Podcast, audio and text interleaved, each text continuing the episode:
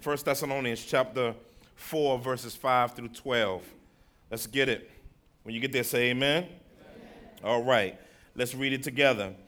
Not in passion of lust like the Gentiles who do not know God, that no one transgress and wrong. Keep going.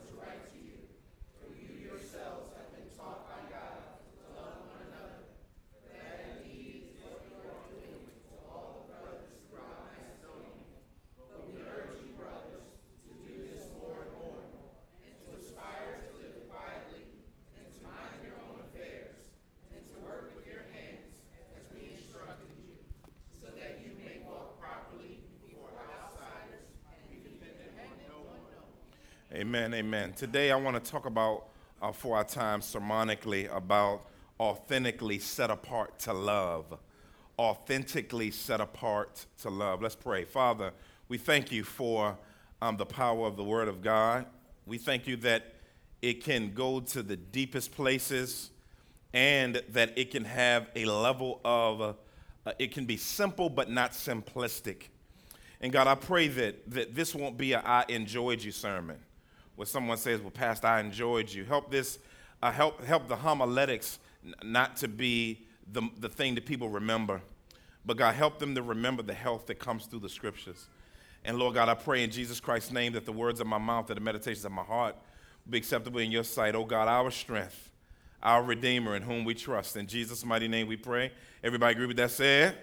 Amen, amen. Amen. You may be seated. You may be seated. May be seated. Today we're in a section of the Scripture where Paul is, like I told you last time, that Paul is beginning to get into the knit and grit of the Christian faith. He was able to talk to them through some general doctrines of the faith. He was able to talk to them about Christology, ecclesiology, missiology. In other words, who is Jesus? What did he come to do? The church, how it should be set up. He talked to them about some growth issues, but then he talked to them about a construct that I think that it's the bedrock for the Christian faith. He also talked about loveology. Somebody say loveology. Yeah. That is a concrete, foundational Christian doctrine that should be a part of all of our lives. Two things he talks about as he lays this out in a beautiful way for us is he talks about the holiness of God. Somebody say holiness. Somebody say love. So he talks about those two attributes of God that are really, in many ways, people would say, theologians would say, even shepherds would say, are some of the foremost attributes of God. Holiness being a foremost attribute of God because it permeates all of his essence. That means everything about God is unique and set apart. Yet he's not so set apart where he can't love people. In other words, God puts affections on people not when they get things right, but in the midst of their mess. And so what's beautiful about him is he's so holy that he's above everything, but he's so loving that he can intertwine and be involved in everything. And so today we get to see the massivity. I made it up. In other words, God is massive in his holiness, but he's also just as massive in his love. What's beautiful about the love of God is it's not just mushy love set off by itself, but it's holy love. Somebody say holy love. Holy love. That means it's a unique love, and that means it's eternally unparalleled by humanity or creation. There is no one on this planet, there is no person in creation that loves you like the Lord loves you. Let me say that again. I don't believe you got it yet. There's no one that loves you like God loves you. Somebody need to hear that today. Listen, let me tell you something. God's love is so exalted as he'll love you in your worst state. He's so holy, though, that he won't let you stay in your worst state. Oh, I wish I had some help right there. Because God's love, so massive, so high above everything, that his holiness and his love is great to impact us. So Paul, as he begins teaching the Christians about this beautiful doctrine, he talks about it simply, and today he even talks about it in what I call rugged practical. All right, it's rugged practical. So the first thing that Paul teaches us in the text about authentically set apart to love is we have been authentically set apart first to love God. We've been first authentically set apart to love God. Look at verse 5. It says, "Not in the passion of lust, like the Gentiles who do not know God." So it's picking up where we left off. So what he's talking about here is a powerful principle. Is he's talking about the fact that the reason why God saved you was not that you can live out your own personal passions. In the context of what we talked about last week, as you remember, some people would reduce this passage to a passage on morality. Or in and of itself, in relation to intimacy or sexuality. But the overarching principle of this text is holiness. Then he gives us several areas in which holiness should be in. So now we're in the section in which we see holiness, which I'll explain in a second, in a little bit of detail in talking about this. And the first thing he told us, and when God saved us, God had reasons why he saved you. Okay. He had reasons why he saved you. One of the reasons why he saved us is so that we wouldn't walk in the passion of lust. Now, let's break that down, if we will. The word for passion here in the Greek is literally says pathology, tau epithumeo, which means it's beautiful. It means passion of lust, or what the word passion means, where we get our word pathology from. Or pathological. I don't know if you know what pathological means. Pathological means that a person has a particular characteristic that so pervades their character that they can't help but do it. Let me see if I can make it plain. There's some people that I know, they're pathological liars. Amen, somebody. They can't help but lie. These type of people, they lie and their life ain't in danger. Ain't nobody in trouble. They just lie just to lie. They just a liar of liars of liars of liars. They get caught in lies. They try to get themselves out of lies. They tell a lie to cover up the lie that they just told that they lied about. They're a pathological liar. So he says that all of us were pathologically lustful.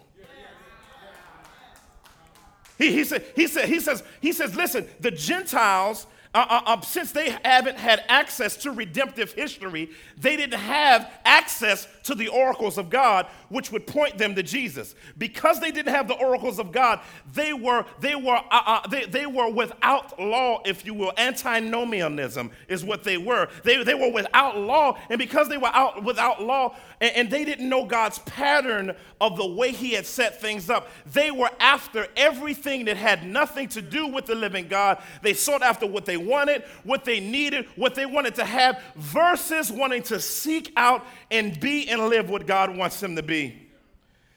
And he jams them up talking about this, and he also says that no one, this is powerful, he says that no one transgress his brother in this matter, because the Lord is an avenger in all these things. This is a scary little section right here.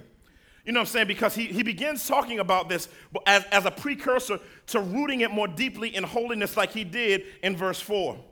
And here he begins talking about that no one defraud his brother. That means that people were, so we got children in here today, but people were in the congregation of the church seeking intimacy favors from one another.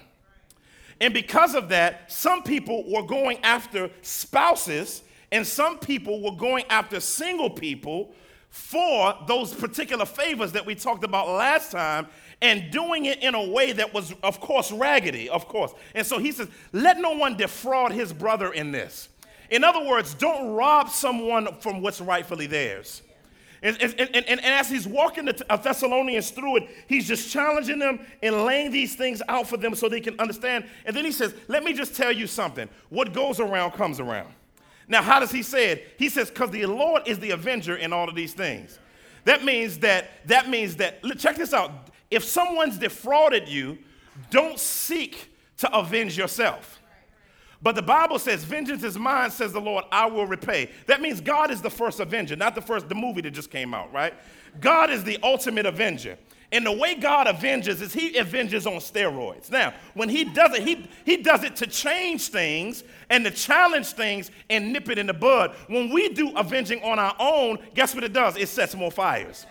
And so Paul is thinking also in the context of Proverbs chapter 5, verse 21, in the same type of context, even though it's more about intimacy in that passage than holiness, it's still a pull on the theological principle there that says, for a man's ways are before the eyes of the Lord, and he ponders all his paths. That's scary. That's scary. Do you know that God sees everything you do? I know we gospel-centered, but every time now and then you need to remember. Because you can't be gospel-centered until you know that God be looking at you, watching you, intimately though. He's not looking at you trying to destroy you. He's trying to look at you to correct you. See, that's what love of God looks like. A God who looks at your ways and ponders on them. The Hebrew word for ponder means to weigh something. In other words, he on one side of the scale, God puts his desires. On the other side of the scale, he puts your ways. What he does is if the scale of his ways are way too heavy and doesn't align up in different areas of your life, what he does is he says, be not deceived, for God is not mocked. Whatever a man soweth, that will he also reapeth. If he sow to the flesh, he'll reap destruction. But if you sow to the spirit, you'll reap life. What am I talking about? God watches you to correct you in a loving relationship with you. Why? Because he wants you to be holy. How do I know that? Look at the next verse. He says, for God has not called us for impurity, but in holiness. I like that. See, I like that because somebody wanted to say, what am I called to do? What am I want to know my calling. Everybody got a special calling, God. Listen, nah, every Christian got a calling. You ain't got to wait for Jesus to show up in a dream or a vision for you to walk in a calling. The text just told you what your calling was. The text told you that he didn't call you in impurity. That means mess or refuse what it means. He called you. It's interesting that it's translated not to holiness, but he called you in holiness. See, if it was to, that's something you're going towards. But in means he immerses you in holiness. Wish I had some help. And as he immerses you in holiness, you're able to execute that which he's requiring of you. That's love. That means you keep his commandments, not because you're trying to attain righteousness, but because you are already righteous. Let me see if I can make it plain. One of my professors, we was wondering why he was taking us through all of this information and immersing us in all of these words. I'm like, do we have to actually know all of this? And so he's immersing us in all of this information. Then all of a sudden, we got a pop quiz. We say, oh, man. I hated pop quizzes with 9 passions, okay? Hated them. But when I got the pop quiz, I started working on that. I said, dang, this is easy. Why? Because he wasn't throwing the pop quiz on us to make us fail. He was throwing the pop quiz on us to show us that he had prepared us to get the answers right. See, that's what God does in holiness. When God submerses you in holiness and he has requirements of you, when you begin to walk in this holiness, walk in a deep relationship with him, you will begin to recognize that God has prepared you for it, not because of anything that you did, but because of the righteousness of Christ. Death on the cross and resurrection has imputed righteousness to you. And because you know that it's imputed to you, listen, nobody gets righteousness right. Nobody. So what does holiness mean? I'm glad you asked. Holiness means to set apart, to have separation. Many see holiness as the foremost attribute of all because holiness pervades the other attributes of God and is consistent with all he does. It has a transcendent emphasis to it, indicating I like this, he is absolutely distinct from all creatures and is exalted above them in infinite majesty. See what? Oh, I feel God right now. See, listen, let me tell y'all something. See, God is so holy God is so righteous that the angels don't holler omnipresence. They don't holler love. They don't holler grace. They don't holler mercy. With their eyes covered in Isaiah 6, in his presence, they can't see what he is, but by the sheer fact that they're in his presence, they know what he is. And so they develop a nice little chorus that they've been popping off for a while. Matter of fact, they're the first ones to have loops in the song. And it's the song, the joint goes like this. Holy, holy, holy is the Lord. Holy, holy, holy is the Lord. Now, I know after a while y'all say that, why would you do something like that? Because they're overwhelmed. They're perfectly perfect beings without any spot or wrinkle in them, but they're in the presence of one whose glory fills the temple, and his glory is so massive, and they're steady working and serving him, yet they find themselves worshiping. They're supposed to be working, but they're so blown away by him that they got to say, did you hear that? Holy. They say, holy, holy, holy is the Lord. Dang, holy, holy, blindfolded by their wings.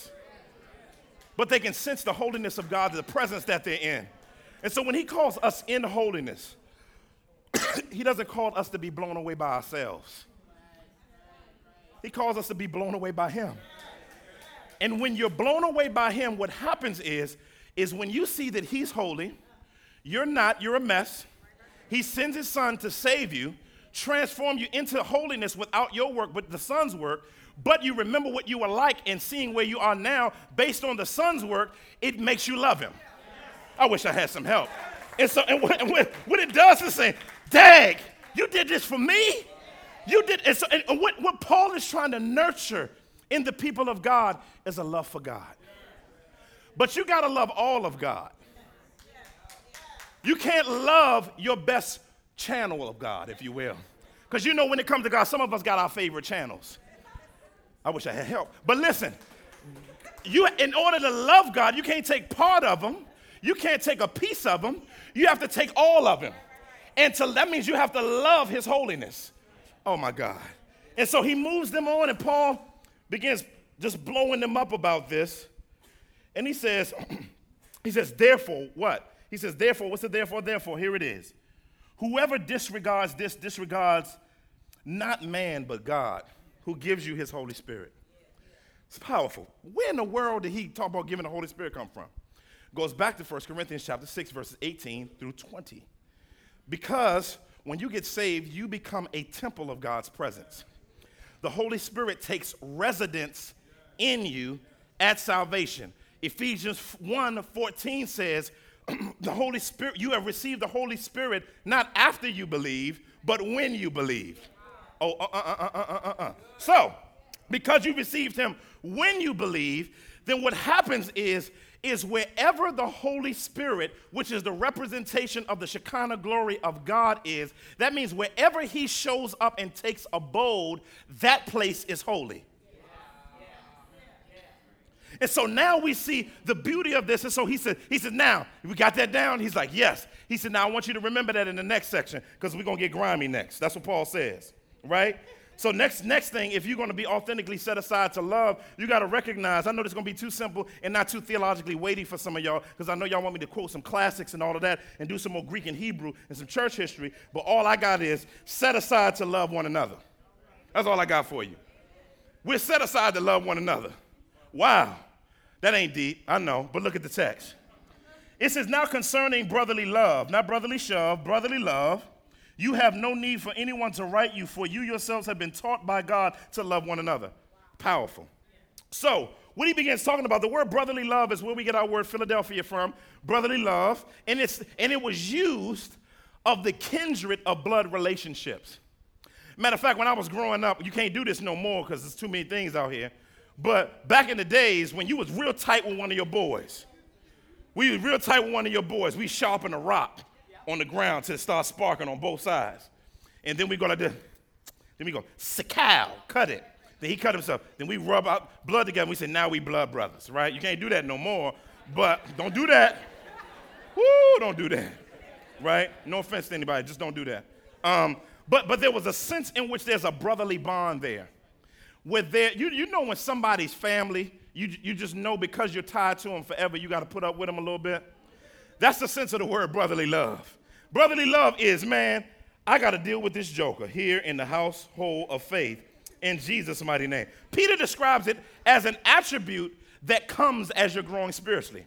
How do I know? First Peter chapter 1, verses 4 through 6. It says, in your virtue, as your virtue, knowledge, in your knowledge, self-control, in your self-control, perseverance, in your perseverance, godliness, in your godliness, brotherly kindness. In other words, when you're growing in Christ and you're growing in Christian character, it makes its way into how you love other people.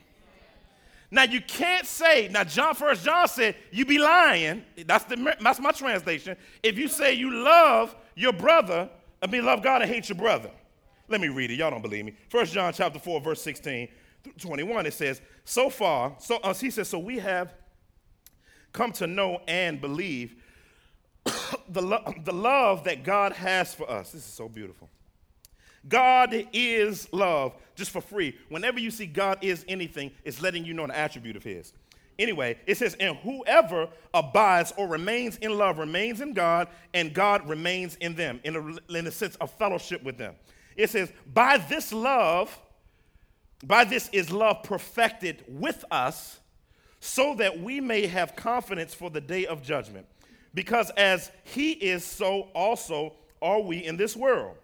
There is no fear in love, but perfect love casts out all fear. For fear has to do with punishment.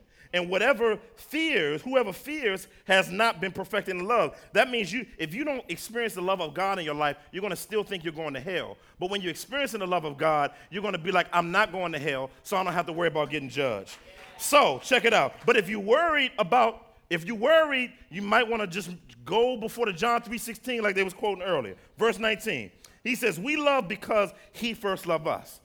Let me say that again. We love because he first loved us. So the ability to love comes from him. Let me say that again. Now, love doesn't look like a human view of love, because a human view of love means put up with people in a way, I wish I had help, that enables them to not grow. That's not love. See, some of y'all believe love. Let me just bring everybody around and that's not love. Sometimes you need to tell somebody, I get out of my face right now. I love you. In Jesus' name, but you're wilding. Amen. That's in love. I'm not condemnation. It's for exaltation of Christ for your, not humiliation, but your edification. All right? But then sometimes it looks like rubbing somebody on the back that's crying and all that type of stuff. But there is a sense in which we have to have a comprehensive understanding of love. The same love that feeds you is the same love that tells you to go outside and get 3 switches together. See, y'all don't know nothing about that. See, my mama used to tell me, hey, come here. I said, yes. She said, go outside, get me a switch. Don't get me an old switch. Because you got to understand, the old switch, as soon as they hit you, it breaks. You're like, oh, Mom, sorry. So what you had to do, I had to go get the switch. She said, I want a fresh green switch. I want you to smell it when you pull it off, so the aroma from it, that's how you know that it's ready. If it gives you a headache, bring it in the house. I want you to get 3 of them and get me some rubber bands. See, y'all call CPS. You see, my father would have shot CPS when they came to the house. That's a whole nother thing. But they braid the switch and wear me out. But I'm just saying that. But the same love that cooked for me was the same hand that beat my behind. Why? Because all of it was love. So because if it was up to me, I wanted some toys and, some candy canes and everything all day. But they knew that if they loved me like I wanted to be loved, it wouldn't be biblical love. That's why you got to begin letting yourself submit to all of the facets of who God is in his love. Because some of y'all think God hates you, but it's really him loving on you, because he's not going to let you stay the same doggone way that you are. He loves you enough to meet you where you are, but he loves you enough to take you beyond where you are. That's the love of God. That's the love of God.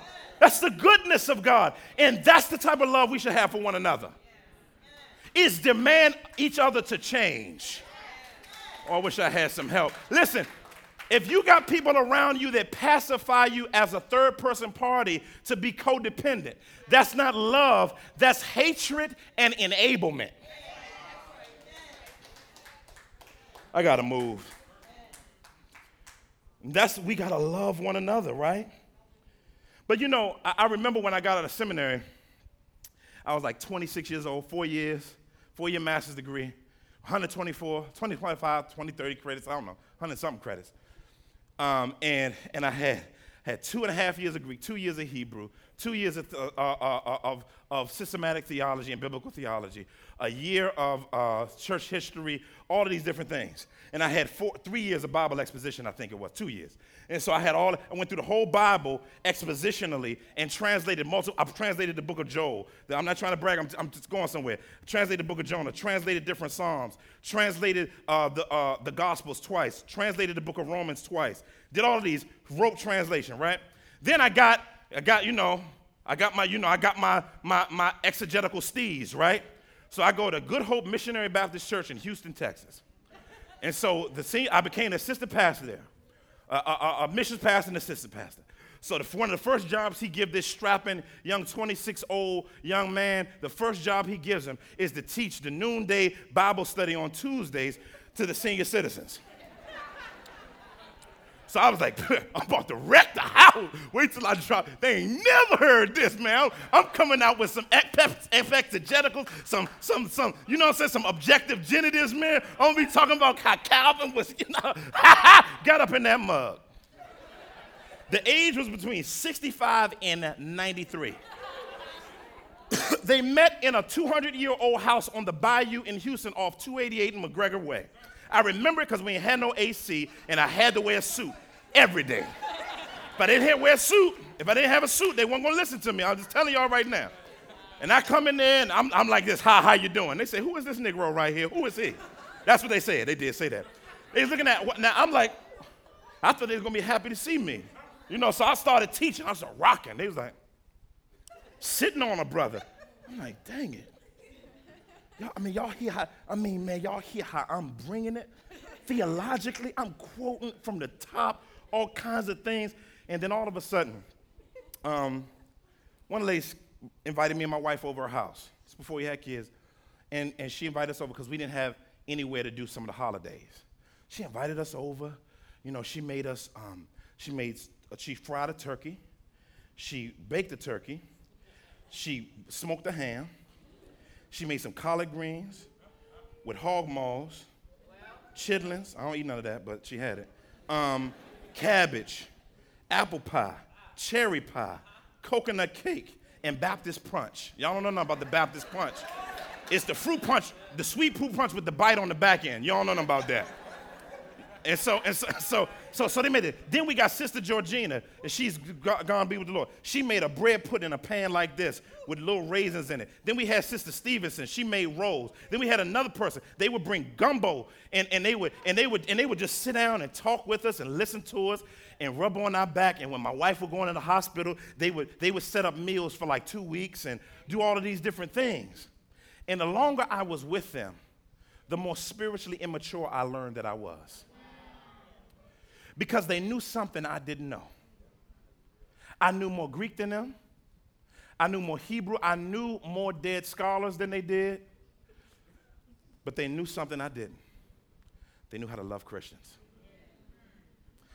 They knew how to love Christians. They knew how. I remember one time my mama just passed, but she had some yams. I used to call them yiggity yams because they was crazy. It was her candy yams. Miles was making them joints one day. I'm going somewhere with all this, and man, I get up in there. You can smell them through the house, like they legendary. So you running up, Mom, where can I get some yams? She said, no, baby, you can't have these. I'm like, how you gonna be cooking the yams? And you know what I'm saying? And so she said, wait, these are not for you. We'll eat some later. I got house yams, but these are some yams. So she had this pot that locked. Then she took the little warmer thing under it, put it under there, put me in the back seat of the Maverick. We had a 72 Maverick. Y'all don't know nothing about that. Green Maverick, vinyl seats, summertime, burning the skin off my legs. So I'm sitting there in the seat. She puts the pot between my legs, and we go somewhere, and then she goes into this house. Then it's a spread out. My mama's job was to, she was part of the October Circle. Y'all know nothing about that. And so she put it on the table. They had the food all out. And so everybody went around this person and they prayed for the person. You know, they went in before God. Hey, God, we bless you, God, for this person. We thank you, God. You're going to raise him up off his sick bed in Jesus' name. Everybody said, amen, amen. Then we go to the hospital. We went to the hospital. My mother's sitting, rubbing this person with varicose veins and just rubbing their hands and reading the Psalms to them. And just praying for them. And I realized that I was learning pastoral ministry from my mother. And now I do. And what's interesting, she just prayed for the person, encouraged them, and said, it's going to be all right. You're going home to be with the Lord. Wow. And then I started seeing in this church them do stuff like this. They didn't have life groups to organize how to love people. They just love people. When someone had a baby shower, they brought gifts from experiencing what people needed. They brought diapers. They brought clothes. They brought offered changing tables that they had in the attic. They brought cribs. When someone got married, they gave them china sets, furniture. They gave them small kitchen appliances like toaster ovens, microwaves, blenders, silverware, good silverware too, with the little sterling silver thing on the back of it. When someone moved in, they offered help.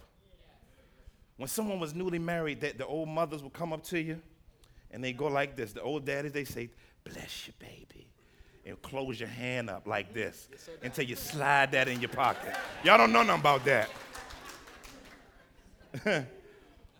Whenever someone went to the hospital, people cooked for the family. Visited. They even sat with the lonely, people who were lonely. The sick and shut in, they went to go see. The deacon would go over sometimes with communion, sit with the person. Sometimes they would sit until the person died and went to glory. And the people would hold hands and pray. Some people who had no family, they became family too. They invited those without family to share holidays so they wouldn't be alone. They fussed at you when you were out of line. They prayed with you until God showed up. They brought food over and, listen, and when they brought food over when you invited them over. Let me say that again. This for the roaches. I ain't gonna look at nobody. Somebody got that. They brought food over when invited. In other words, they weren't like, I'm hungry than a mother. Why y'all always taking so long to bring the food? You know what I'm saying? When they came over somebody's house, people on Social Security didn't have much. That's right.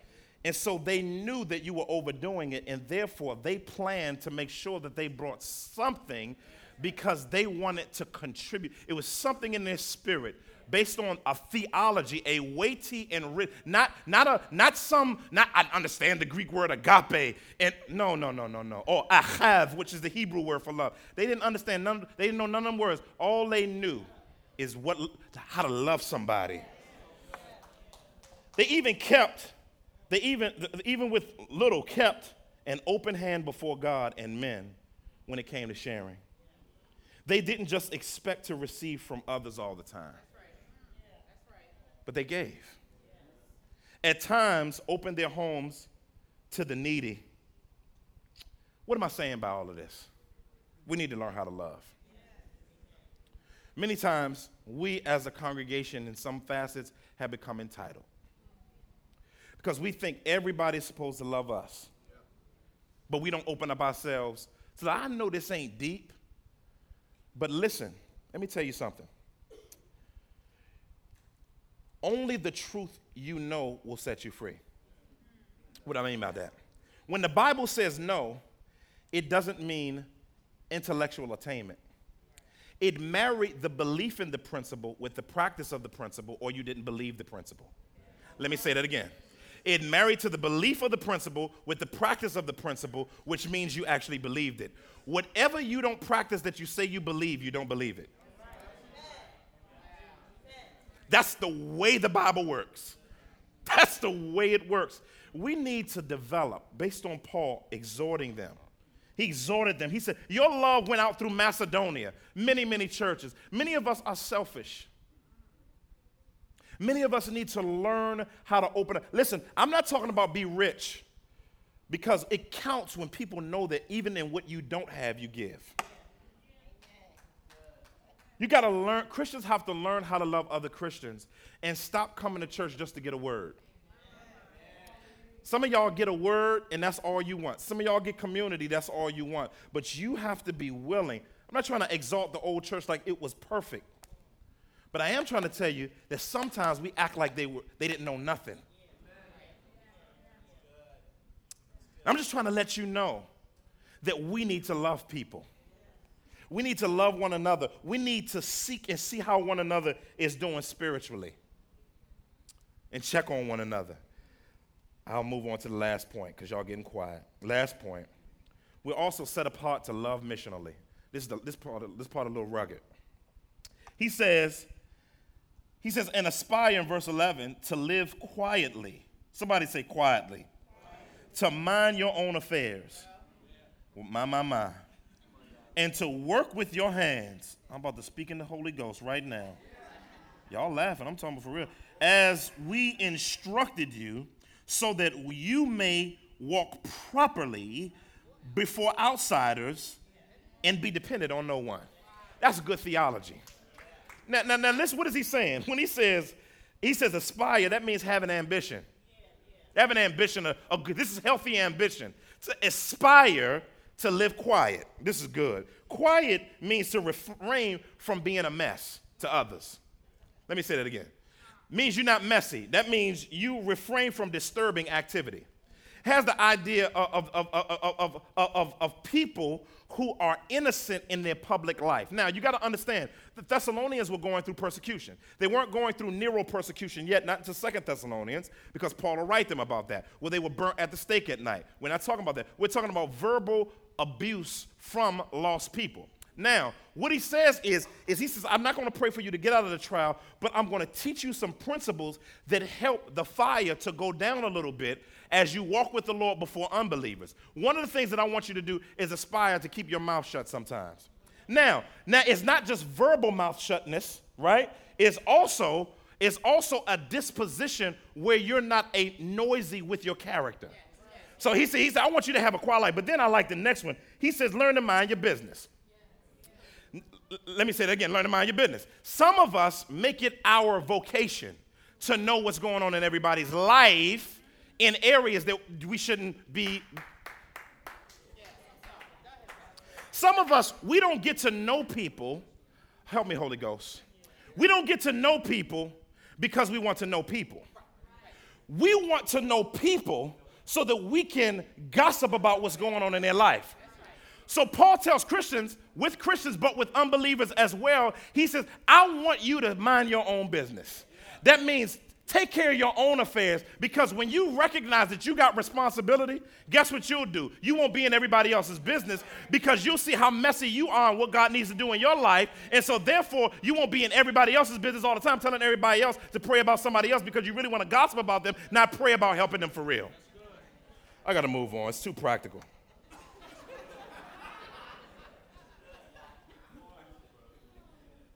I like this one. And work, listen to me say, work with your hands. Lord. Listen, working with your hands in their culture was the lowest bottom of the barrel way of working. Everybody would have looked down on it in Hellenistic culture. But a lot of Thessalonians, as you'll see later, and in the next 2 Thessalonians, a lot of them didn't have jobs. So they said, I'm too good to take that type of job. So Paul said, I don't care what you got to do. You need to work with your hands. Now, he said, take the bottom of barrel job, but he said, I want you to work hard with it. Now, when you get on the job, Paul doesn't tell them, as you work with your hands, share the gospel. Why? And I'm just going to mess some of y'all up. Your primary job on your job is not to share the gospel. Let me go around this room, right? I just wish I could go through every row right now. Listen, your primary job is not to share the gospel. Now, some of you, that's heresy. That's the devil. No, because see, know why? Because okay. Your primary job is to do your job well and do it in an exemplary way and earn the right with the exemplary nature of your work to be able to have common ground to share the gospel. But you're not on your job as an evangelist. You're on your job as a hard worker who looks for open opportunities to be an evangelist. Some of us need to put on hold talking about Jesus because we're trifling on our jobs. Some of us, people's issue with Christianity ain't the Trinity. It ain't the inerrancy of Scripture and the infallibility of Scripture. It ain't the hypostatic union. It's you. See, you don't need to read a Christian apologetics by Norman Geisler. You need to have some lifestyle apologetics that say, do your work done. Get to work on time. Stop checking your Facebook and Twitter when you used to be working. Stop working on your side business while you're working. Somebody ought to help me right now. And what you need to do is you need to bury your faith. Some of y'all need to skip some lunch times and eat in one hand and do some work in the right hand, because you're such in a deficit that in order to be able to share Jesus again, you're going to have superlative work ethic. It's just practical principles. Listen, I'm just trying to tell you, I'm going to get somebody going to get some help today. I'm just trying to let you know is, listen, I'm going to just tell y'all now, I don't like the service I get a lot of times. People I go to under the age of 35, now I'm saying this, I'm kind of above that age group, but, anyway. So, some of the people think it's a privilege for you to come in their business and serve and patronize. I'm like, I ain't coming in here no more. Why? And what needs to happen is, Christians, you need to be the best workers. You need to be you may not know everything, but you should be the hardest worker. He said, work with your hands. That's grimy. That means be willing to do anything that's in the will of God.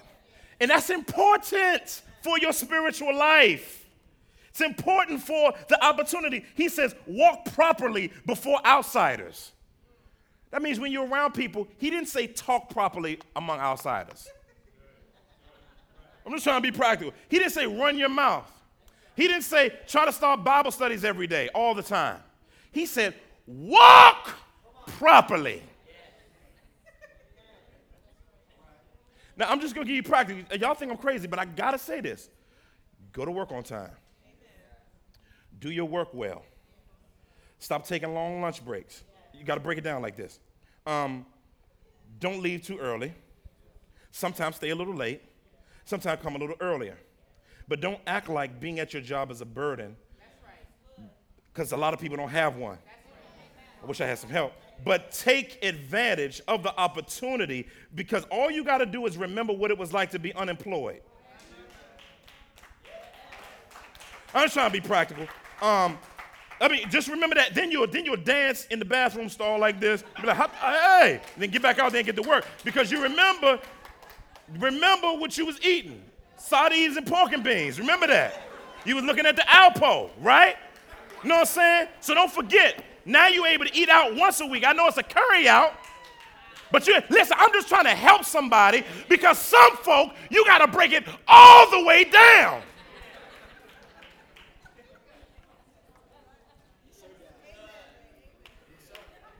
Do well at your job and let God exalt you. I'm going to sit down.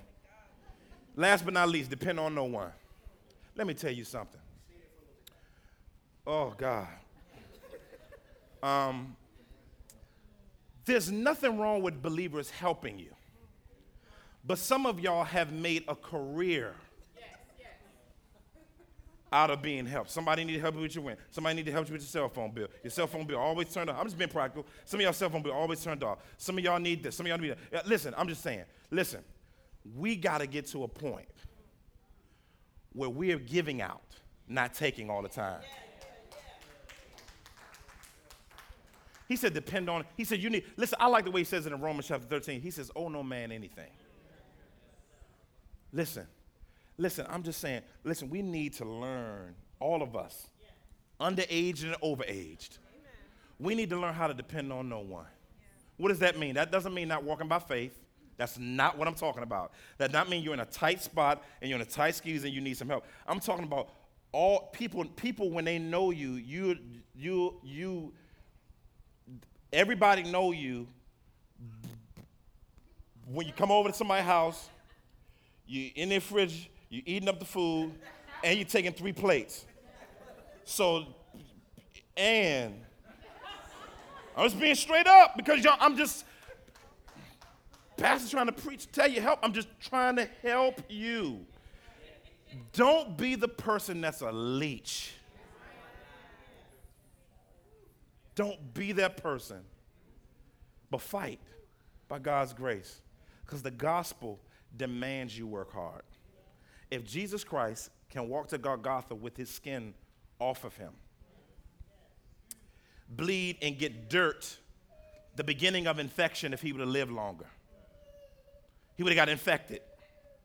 But he walked to the cross and got on the cross, was nailed to it.